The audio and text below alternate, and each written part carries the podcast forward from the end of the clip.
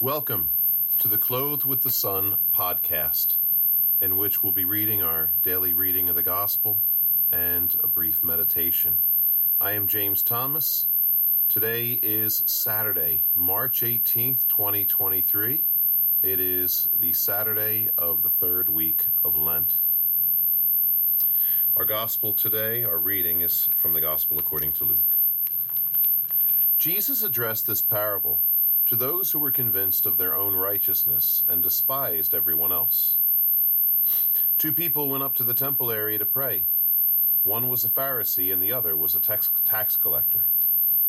The Pharisee took up his position and spoke this prayer to himself O God, I thank you that I am not like the rest of humanity, greedy, dishonest, adulterous, or even like this tax collector.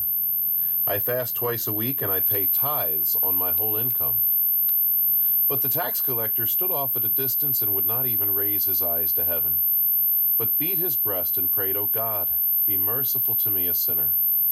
I tell you, the latter went home justified, not the former. For everyone who exalts himself will be humbled, and the one who humbles himself will be exalted.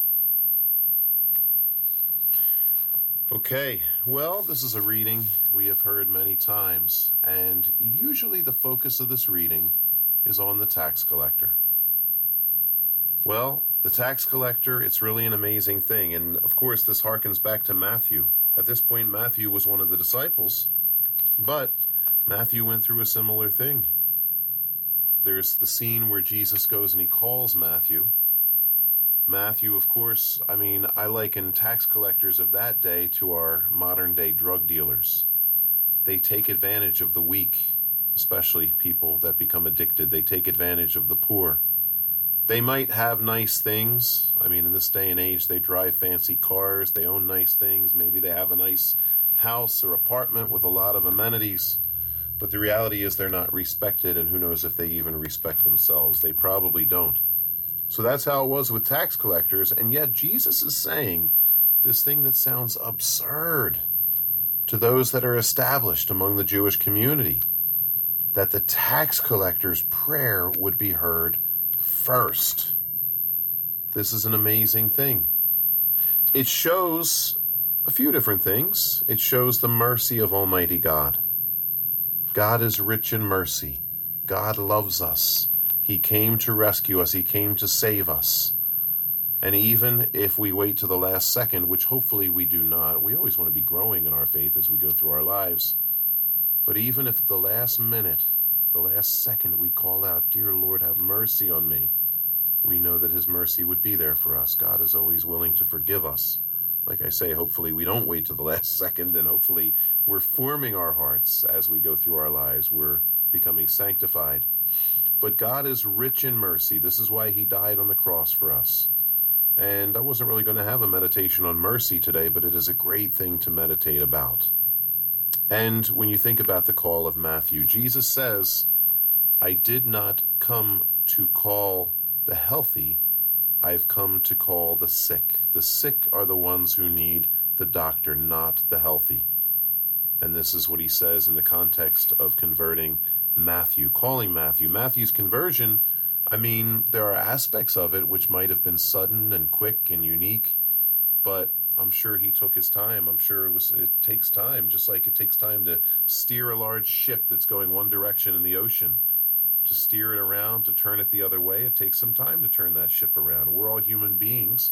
Of course, God can do whatever he wants. We believe in the miraculous.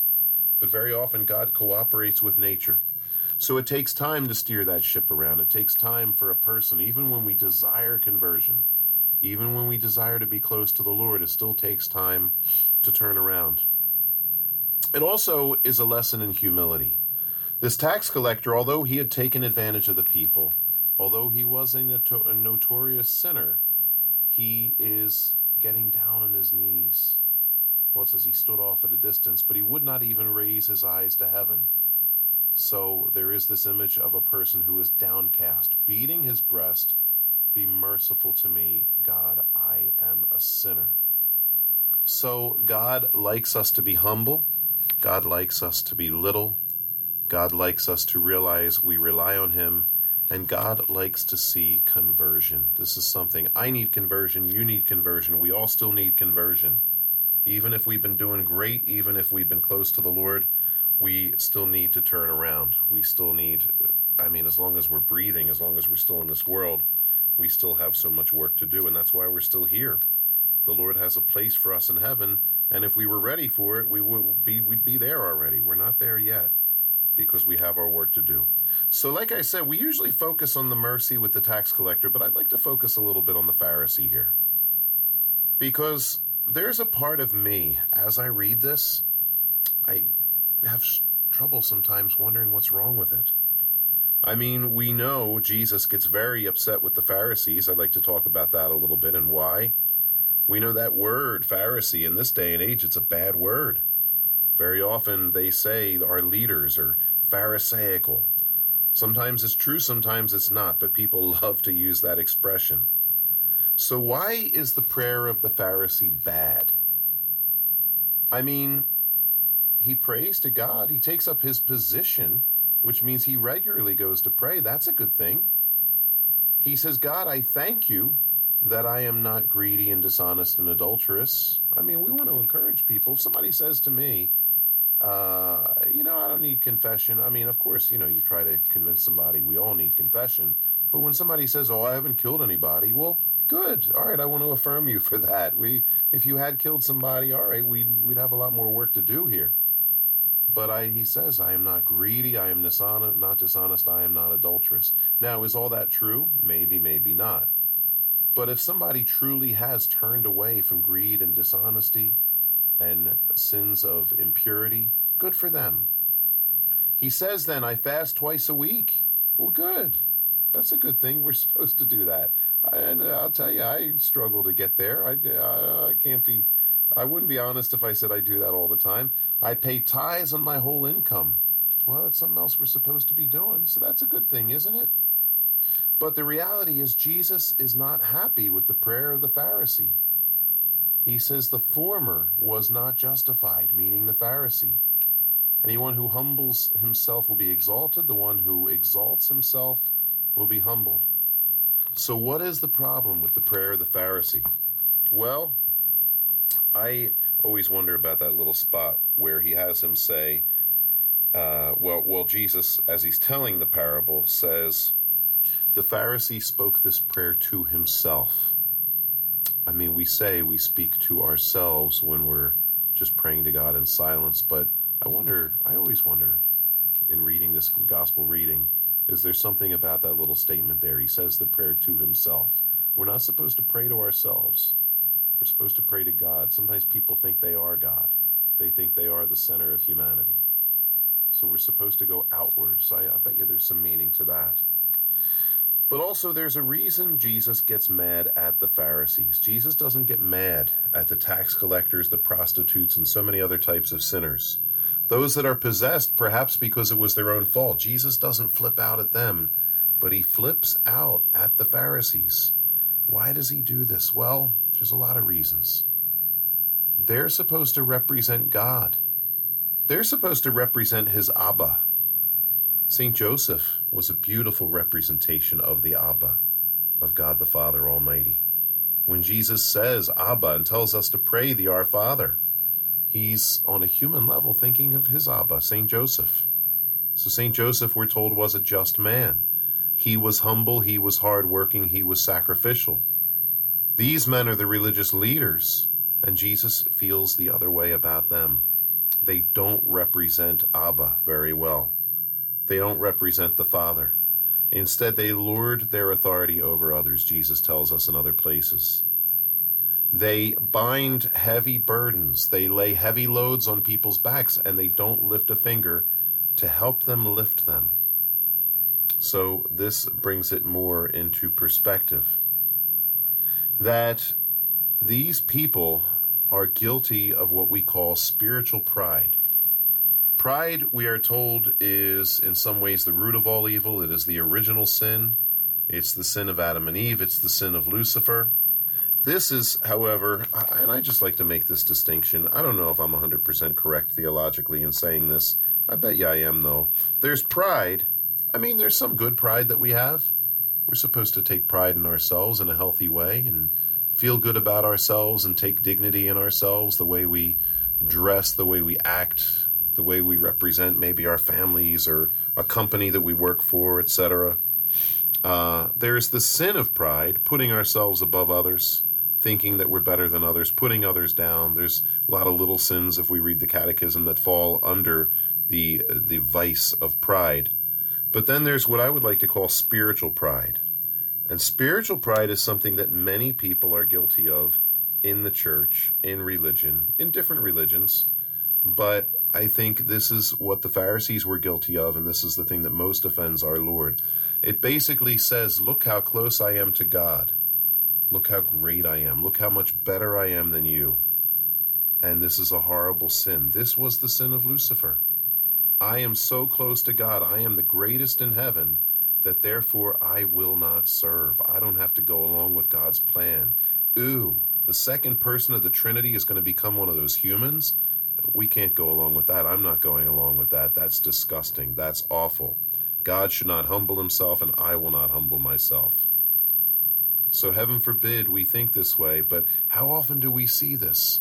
How often do we see in our parishes, hey, everybody, look at me. I'm in charge of this. I'm responsible for that. Father called me to do this special job in the parish. Hey, everybody, look at me. I'm the head of, and then just name the organization. It's spiritual pride. Look at how close I am to God. I'm better than you. And then it has many ramifications. This is a problem.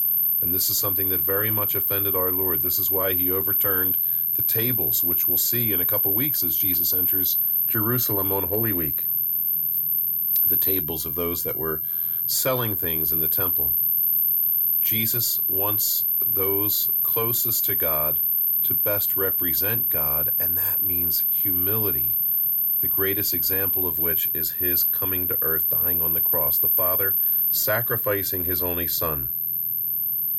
But even without being in a position of leadership, Jesus is trying to teach us something that we have access to true greatness, which means we have access to His grace, His love, His joy, His peace, the Holy Spirit, to the degree that we are humble, to the degree that we recognize that we are sick in need of a doctor. No matter how holy you think you have become, no matter how far you've made it in life, I say you because I know I haven't gotten that far. I still have so much further to go. But all of us, really. Whenever we think we've made it, that's when we're lost. Because as long as we're still breathing, we are still sinners. We are still sick in need of the doctor. We are still poor in need of the wealth of Almighty God, the wealth that comes from the Holy Spirit, that comes from the sacraments, that comes from what God gives to us, all His many graces, all His gifts that He gives us from day to day to day. And we will receive them and recognize them, and therefore it leads us to so much joy and so many greater things to the degree that we are humble, asking for them, saying, Lord, I need you. Lord, I can't do it without you. There's an expression. With God, we are everything. We have everything. We are actually divinized by our participation in divine grace through the sacraments. But without God, we are nothing. We have nothing. We are lower than the dirt. We were made from dust, and unto dust we shall return. So it's really an amazing thing. Humility is truth, and humility says, "Yeah, I'm nothing without God.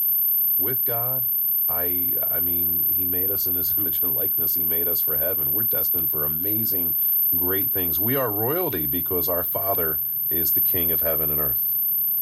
So we need to recognize we always need the doctor, and this is why the tax collector's prayer is heard this is the message Jesus is trying to teach us. It's funny because, like, does that mean we're not supposed to succeed? We're not supposed to be like, oh, thank God I've given up this sin, or thank God I'm getting better with the fasting, or getting better with the tithing. Sure, we should celebrate our little victories, and the Lord, like a good father, he he's he loves us when we succeed. He wants us to succeed. It's just that so many of us have been trained to think that, yeah, you know, when I succeed or even when I look like I'm succeeding, that's when I'll get rewarded because that's how we've grown up in our society. We get rewarded. Sometimes we don't even succeed and we're still getting rewarded. But the reality is, God's grace comes to us when we say, Lord, I need you. Lord, help me. Lord, thank you. And we can thank Him. We can say, Hey, Lord, thank you that I've grown so much, but I still have so much further to go. It's balance very often is a key in the spiritual life. So, as we complete this meditation on humility, as we complete this meditation on the need for us to recognize how lowly we are and how much we are in need of God's grace, I would remember the words of Mary's Magnificat. And that actually reflects back to the Old Testament. There's a couple different places uh, in the book of Samuel, in the book of the prophet Isaiah. Uh, in one spot, it was a mother praying, uh, rejoicing because she was with child. In Mary's Magnificat, it's she repeats this line, and we see this even in a lot of other places in Scripture. Even Jesus' love for children. Mary says, "The Almighty has done great things for me, and holy is His name." She goes on to say that you know, he has scattered the proud in their conceit, but he has lifted up the lowly. And she says a couple other things to that effect. There is this huge theme of those raising themselves up, kind of like the Tower of Babel in the Old Testament. The Lord will tear down. And that's actually a mercy, because we'd rather him tear us down in this life than in the next. But those who are humble, those who are little, God will raise up. He loves to raise up his children. It's just so very, very important we always remember where we come from. A lot of these themes would be great in a meditation on our country as well. That we have achieved greatness in our country. We're not that much anymore, but we've achieved greatness in our country because we were little at one point and we recognized how everything comes from God and how we need God to accomplish anything. And so this is where we need to keep going. We need to constantly go back to the source and say, We would be nothing without you, Lord. Lord, please bless our land. Please bless our families. I'm reminded as well of St. Therese and her little way. And a lot of other saints have reflected this as well. St. Francis de Sales, St. Teresa of Calcutta. The fact that we, St. Therese says, we are not called necessarily to do great things by worldly means, but we are called to do all the little things with great love. And God sees what we do, even when the rest of the world does not see it. So, hopefully, we are reminded through this gospel reading and these meditations of the importance of littleness. We are God's children, and He loves us, and He wants to lavish His gifts upon us. He wants to carry us, He wants to cuddle us, He wants to remind us of how much He loves us. There are so many reminders in nature, so many reminders in Scripture and uh, in our prayers, we need to just keep going back to this theme. With Him, we have everything. Without Him, we are nothing. Hope everybody has a great day. God bless you.